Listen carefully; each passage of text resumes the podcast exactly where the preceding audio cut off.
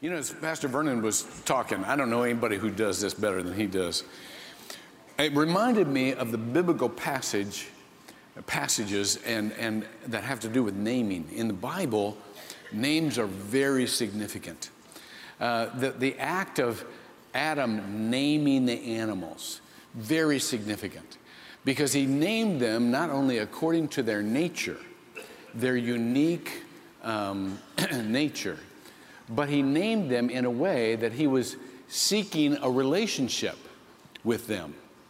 Um, and, and so uh, let me just start out by saying this God made each one of you with a unique nature. He named, you have a name because you're an individual. But you're not an individual in order to stay alone. You're an individual in order to have a relationship. God is seeking a relationship with you, a better one than you have with Him. And God is helping us build relationships with one another. That's the good of our identity. We've been spending a long time talking about the topic of exactly why you were made like you are. You know, God, God made you on purpose. You're not an accident. And so, why did God make you like you are? God had a purpose in mind for your life. He, you were fearfully and wonderfully made, and your days were ordained when there was not yet one of them. In other words, you had a ministry, he had a ministry in mind for you. And so, and so the idea here is how do we get trained for that? How do we identify the ministry? How do we get trained for the ministry? Now, by the way, when I say ministry, don't let that freak you out. People, people associate the word ministry um, um, with, with some sort of, you know, high church, post seminary, collared, you know, um, clerical, uh, you know. No, that's not what it is in the Bible. It's simply service with God in mind according to how He made you and the relationships you have. You know, when you, if you come next Saturday and you get a blue shirt, those blue shirts look strangely like clerical collars to God because it's ministry. It's just serving because of God in the place that He has put you. That's ministry. So we need to demythologize and de intimidize. That's the name of the word. I just made it up on the spot. I can do that because I'm talking. But we need to we need to diffuse the intimidation that comes with that word. It's just service. And, and when, he come, when it comes to how does he activate you, how does he train you, there are basically three phases, okay? The first one is this, and I want to recognize this right up front. There is a preparation for participation. I don't want you to feel when you walk into this place, we're going to hunt you down in our timing and put you to work. Do you know why a lot of people come to large churches? So they can hide for a little while. And, and, and they have very good reasons for that. It's not because they're lazy, it's because many of them are hurting. Many of them have gone through or are going through traumatic experiences. And, and they just need to sit and heal and hear from the Lord for a while. I was talking with this woman a couple of days ago. Now, this is one of the strongest women I think I've, I've, i know. I mean, her name, if you knew her name, it would, it would indicate her strength. She's totally capable. I mean, she was taking large responsibility in our, in our, in our battle against the homeless. Huge stuff that only she can do. And she was ready to take it on, I'll tell you. And, and, and finally, it came down to, I, I, you know, thank you so much for what you're doing. She said, This is what I feel like I owe this church. And I said, Why? And she said, For two years, I was so broken. I was such a broken person because of something that happened in my life that all I could do every day was get out of bed. And then I would come limping into this church, and I would sit in the back row. And I would just take in God's love. And I would take in the fact that we were together and I would, I would, I was healing. I was healing. And I came here specifically because you gave me the space to heal so that in God's timing, I could then respond in fullness. I want you to know if you're healing today, if you, if you just, have you been knocked for such a loop that you, that all you can do is get out of bed and, and you can't put two thoughts together for very long, just sit. This is a safe place. This is a place where you'll be loved and you you'll be accepted just like you are. Just like you are. But I want you to know something else. It's going to get better. It's going to get better. There's a passage in the Bible that people have put in the past, but it's meant to be put in the present as well as the past. You remember how God made the world, right? You remember the first couple of verses in Scripture, Genesis 1 1? In the beginning, God created the heavens and the earth. And then in Genesis 1 2, this is what it says And the earth and correspondingly each life. This is a note that I stuck in there. And let me tell you why I did it. Because your life was made, and in some of your, in some of your um, um, versions, uh, um, in Psalm 139, when it talks about how you were knit together in your, in your mother's womb, it says, When you made me in the depths of the earth.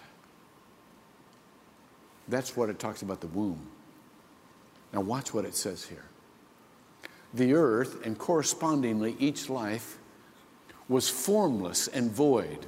Hebrew, tohu vavohu. It means chaos, it means emptiness, it means confusion. The earth was formless and void Watch this. And darkness was over the surface of the deep, and the Spirit of God was moving over the surface of the waters. I want you to know that you were made in darkness. And there are times in your life when you will go through darkness. There are times in your life when things will feel empty and it's chaotic. And you can't quite get your land legs back because every time something comes up, somebody knocks you off again. Every time it seems to be a good time, boom, there's something else that rolls in. And you get so discouraged and you wonder if the rest of your life is just going to be formless and void. And the answer is no because the Spirit of God is hovering over you right now. If that's your story, it's going to get better. It's going to get better. And when it does, God will prepare you for ministry. God didn't bring you here just to hurt. God didn't bring you here just for confusion. The Bible says God's not the author of confusion. God brought you here to serve. And in His timing, in your life, you will come to that place. Some people need more preparation time than others. However, much time you need, I want you to know that you have it here. You're not loved. Uh, you're, you're, you're, not, you're not forgotten. You're not condemned. You are loved. But, but, don't make it your goal to stay the receiver forever. Don't make it your goal to be healed forever. There is a, a portion of the Bible that seems to be a little um, put out when people are ready to grow and to be used, but they don't. They just, they like the childlike dependence. They like just coming and listening and not doing anything. They like just being reassured of the love of God and not doing anything about it. And so, way beyond their, their healing time, they just kind of learn how to sit and receive. And, and, and it says in Hebrews chapter 5, verse 12, though by this time you ought to be teachers, you have need again for someone to teach you the elementary principles of the oracles of God. And he goes on to say, Come on. I, you know, I, I'd like to speak to you as spiritual people, but you're still spiritual infants. You got to grow up from here. There will come a time when people will challenge you, me being one of them, that you're capable of way more than you realize. God has way bigger plans for you than you've got for yourself. You have a power you can't possibly fathom, but God does. I was talking to a leader of our church the other day, and you know, I'm always looking for ways to improve. And we were talking about, you know, what connects and what doesn't connect. And, and he said something I thought, I thought he might think I would be offended by it, but I was encouraged by it. He said, I was talking the other day and, and, and to someone, and they said, a lot of times this feels more like seminary than church. And I'm thinking, great. Because if that means we're getting people prepared for ministry, that's exactly what we want to feel like. We want the church portion too. We want the fellowship portion too. But we want this preparation time. Now, here's the other two phases of your preparing for that which God has made you and identifying it. There is an informal training that God puts us through. An informal training. Every one of us has a different informal training. You know why? Because everyone is different. I read the other day, you know, when you're a new, you know, a new parent, some of you remember this, you just get books and read them. You know, how do you raise a kid? Because nobody's prepared to raise a kid, you know? And, and, and you know, by the third time, uh, by the third kid, you have, you know, you, have come to grips with that. You know, you just put them in a room throw in a bag of Oreos and, you know, go on your, you know, get, get back to life. But, you know, the, you know how careful you are the first one, you know? And this, and this, and, and I read this. You know, raising a, a baby by the book, raising a child by the book is good. But you need a different book for each child. You understand that? There's no universal formula because we're all different. Training for ministry. Yeah, well, we got the book, but but God's going to put each of us through a different training regimen. But here's what we can be sure of He will put people around us that may not be official church people, but they perform a certain function to get us ready for ministry. Let me read from Ephesians chapter 4, starting in verse 11. And he gave some as apostles. Now, as soon as we hear that word, we think of this, you know, the Apostle Paul, and we think of this official church designation. Do you know apostle simply means sent one? Apostle is simply someone who leads us into new territory. That's, that's what an apostle does. And so I don't believe here he's strictly just talking about the offices of the church. I think God sends into your life someone who will lead you into new territory. And I believe he does that quite often. And I want you, when that happens, when, when somebody gets you thinking about something new, I want you to start thinking, hmm, could this be part of my training from God? Because I need to think of something in a new way. Or I need to think of myself maybe in a, a new field or, or, or, or, or acting in a new way in the same field. God will send those people to you. And He gave some as apostles, some as prophets. You know what a prophet is? Prophet is a person who cares more about the truth than he cares about your feelings. And, and, and, and you, don't have to be, you don't have to be ornery and, and, and just, you know, obnoxious to be a prophet. Uh, as a matter of fact, it really doesn't help. If you're a mature prophet, you will, you will say stuff like this. You know, I'm not sure you've got that right. Did you ever think of it like this? You know, I understand your opinion, but that doesn't, that doesn't square with the facts. You know, I, I, I know what you want to believe, but what it says in Scripture is this that's a prophet. Now, do you have to be labeled a prophet by the church? Absolutely not. You've had people in your life who've watched you. You know, your grandmother probably was one of your prophets when you were trying to get away with something, you know? And she'd say, Oh, no, you don't. That's the statement of a prophet. Oh, no, you don't. Doesn't have religious language attached. It's just somebody who will tell us the truth. Because everybody needs somebody in their life who won't go along with them. They'll tell them the truth.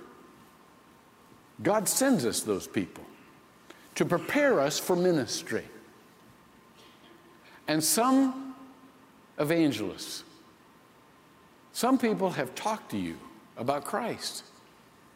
Some people have helped you get closer to Christ. They may not have had a church office. They may not have had an official title. They may never have stood in front of groups. But they want people to get closer to Christ. He gives us evangelists. There have been people in my life that have helped me get closer to Jesus. They didn't tell me the gospel for their first time. I knew the gospel. But they came with the good news that would move me closer to Jesus. Some as pastors who will care for your soul. There, God puts some people in your life who sees you as a spiritual person. You know, and that's exactly who you are. You're just a spiritual person with a body. Your soul is that, this is who you are, and that personality will last forever. And someday you won't have a physical body, you'll have a spiritual body, but you'll, you'll be the same person. You'll, be, you'll, you'll have the same identity. And so, therefore, there are some people who see you as basically spiritual people, and they care for you in that way. And they want to develop you in spiritual ways, not just in intellectual ways. But speaking of intellectual ways, teachers. He gave some as teachers who care about the facts, who care that you know what you need to know in order to operate more effectively. You've had people in your life say, don't do it like that. Don't do it like that. Because when you do, you make the same mistakes over and over again. It's totally ineffective. Did you ever think of something like this? And they'll, and they'll give you a new fact to, to, to get you on a better road. All right? So he gives us all of these folks. Now, before I go to the rest of the verses there in Ephesians, let me say this.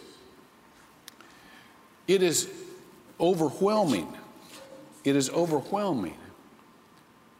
The, the, the, the number of teachers he's given us in our lives.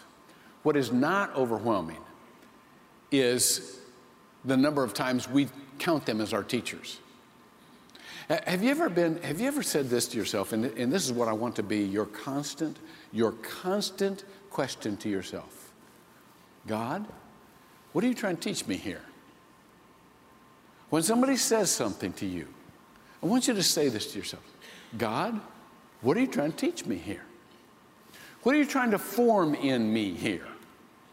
Because you don't have your relationships and your interchanges by accident. There are many informal ways that God will, and, and, and, and you've got to do this. You, you gotta, you gotta, somehow you got to commit yourself to this because it's very easy just to, just to not pay much attention anymore. The only way that we will be full disciples of Jesus Christ is through absolute commitment. And anything else is frustrating to us and it's even a little painful. I know everybody wants to follow Christ with their whole heart. Every time we have our altar call, I mean, and, and say, you know, first timers, those who want to rededicate their life, you've seen it. You've seen what happens. Hundreds of people flock up here. And I know, I know that they are committing their whole life to Christ. But then they make it to the parking lot. You know? And they kind of start thinking, okay, what does this mean? And they get a little confused. And then they face something tough. And they go, I, I don't know. Could I just tell you, that's a very painful way to live life. I, I, I remember this one incident. In my pool, when I was growing up, in, in, in uh, we had a public pool, and all the, all the kids hung out there when we were too young to uh, find jobs yet. So we just all gathered at the pool every summer, and they had a, I think, a two foot board and a four foot board and a 10 foot board. And of course, you know, all of the guys and many of the girls wanted to prove their courage, you know, and I was afraid of heights. I've always been afraid of heights. But I had done backflips and forward flips and all that kind of stuff off the, and twists and all that kind of stuff off of the, the other two boards. So I just thought, man, I'm going to do this. I'm going to, I'm going to go up there and, and, and, and I'm going to do a backflip off the 10 foot board. So I get up there and I'm just, it, it, it looked like I was in an airplane to me. I mean, it was so high. And I, and I lined up backwards, you know, and I knew the form and all that kind of stuff. And I just, I just couldn't quite go. Well, finally, there were kids stacking up on the ladder on the way up to the board. And they go, Get off the board. Either get off or go down the ladder. Well, I knew I couldn't go down the ladder. I, I would never be able to show myself in Shelby again. So I, I did. I sprung off, and about halfway through that backflip, I decided this wasn't such a good idea. you know what wasn't such a good idea? Thinking halfway through this isn't a good idea. I'm telling you, I landed flat in the water. I got out, and the whole front of me was red as a beet. I've never been stung that much in my life. Do you know why? Because I wasn't fully committed. Life's like that. You got to be fully committed. And so, in order to be fully committed, here's the third phase. Now, watch this deliberate practice. We've been talking about this for a while. Intentional discipleship training. You've got, we all have to, to commit to ongoing training if we're going to get the maximum training out of our informal training. We've got to be formally trained. I've been, talk, I've been talking to you for several weeks now about the rewiring of your brain. And that only happens over a process of time. The Bible says, don't be conformed to the world, be transformed by the renewing of your mind. In other words, you, you do this over and over again. When the Bible says in Proverbs 22, verse 6, train up a child in the way they should go, it's not talking about intellectual information. It's talking about doing the same thing over and over and over and over. The word is, the word is the same words that used for training an animal.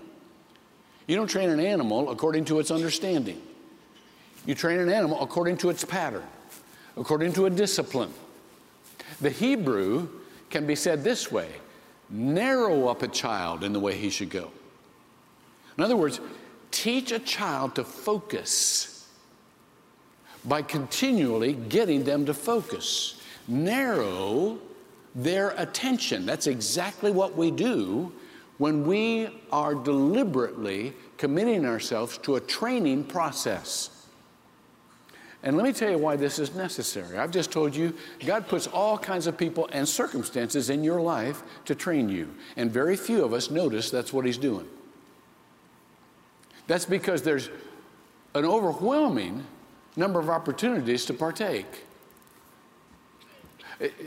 Buckminster, uh, Buckminster Fuller was a, was a, a, systems guy, Harvard guy, systems guy, had a, had a, had, had um, um, a school of thought in, uh, in the middle of the last century.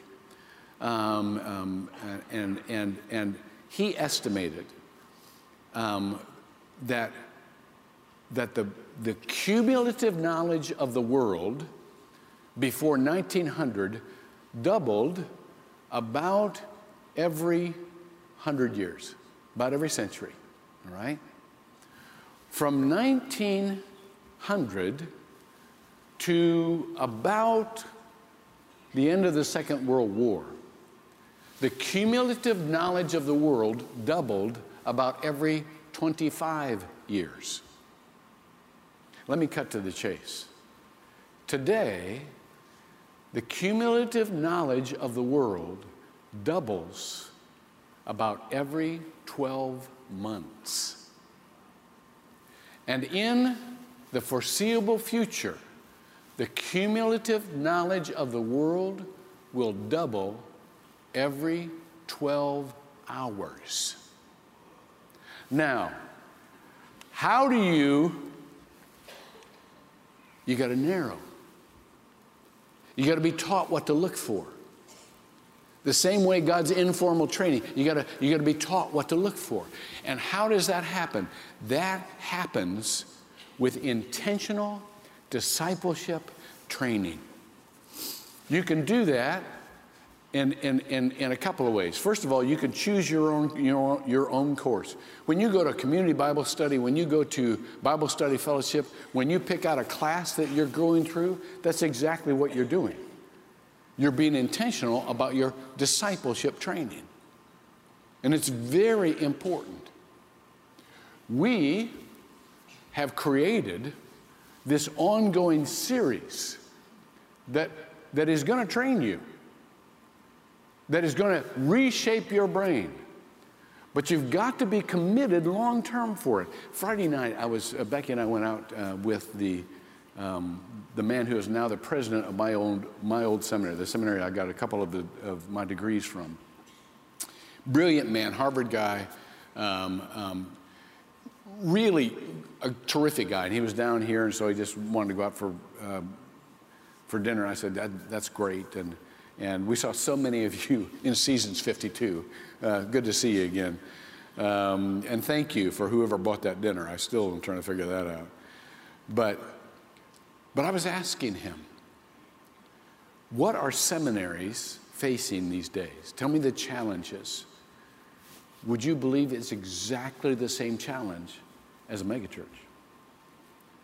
They say there are fewer and fewer people who are committed to residential presence.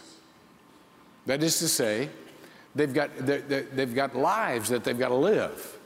And so we don't have a lot of students coming and living at the seminary anymore and just going through a degree program.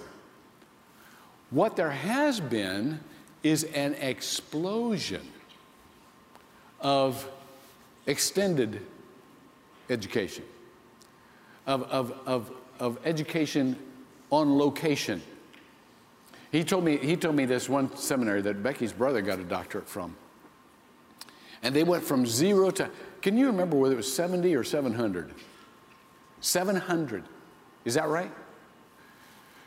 They went from zero students in this extended program to 700 students in a year because people could do it where they actually lived.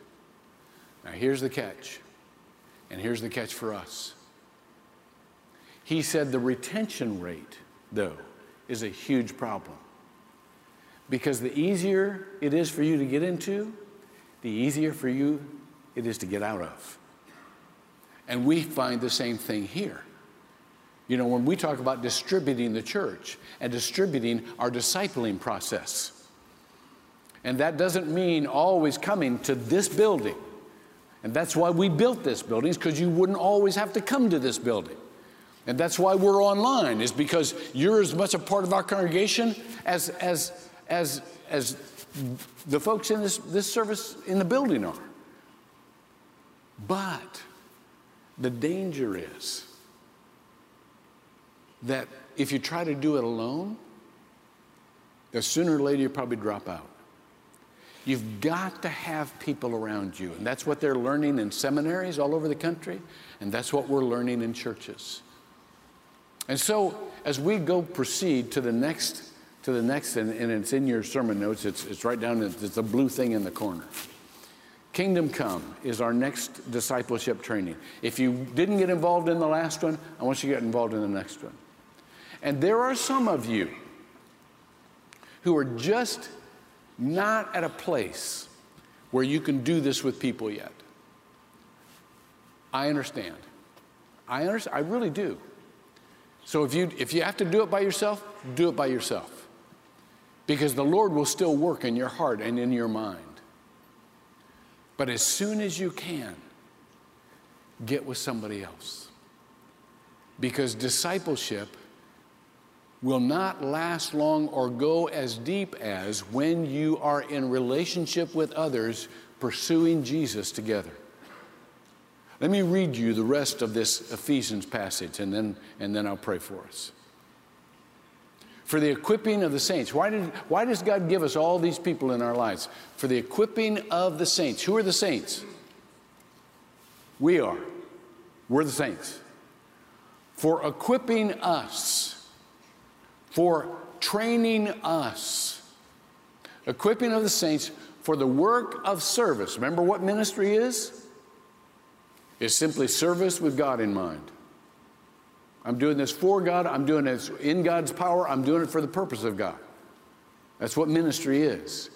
To the building up of the body of Christ until we all, remember last week when Chad was talking about how many in the, in the original church, how many times they used corporate terms together, you know, uh, of, of one mind, fellowship, so on and so forth, till we all attain to the unity of the faith. What is the faith?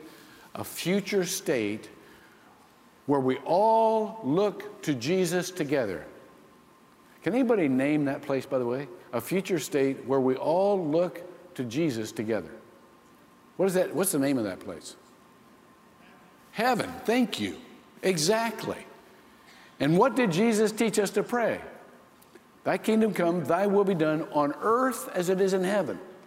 So he's looking for a group of people who will look to Jesus down here together. And of the knowledge of the Son of God to a mature person, to the measure of the statue which stature which belongs to the fullness of Christ, where we see and respond like Christ. That's the kingdom. You live life like Christ. That's the kingdom. And that's why we need all to be trained together. So I say to you, we've got a way that you can see God in everyday life. We've got a way you can hear God in every conversation. But you need to commit yourself to the training because our brains have been wired by the world. And if it's wired by the world, you won't see God. And you won't even go to Him until you're desperate enough. That's how things work in the world. But God is building up citizens of heaven who will see Him every place, who will hear Him in every conversation.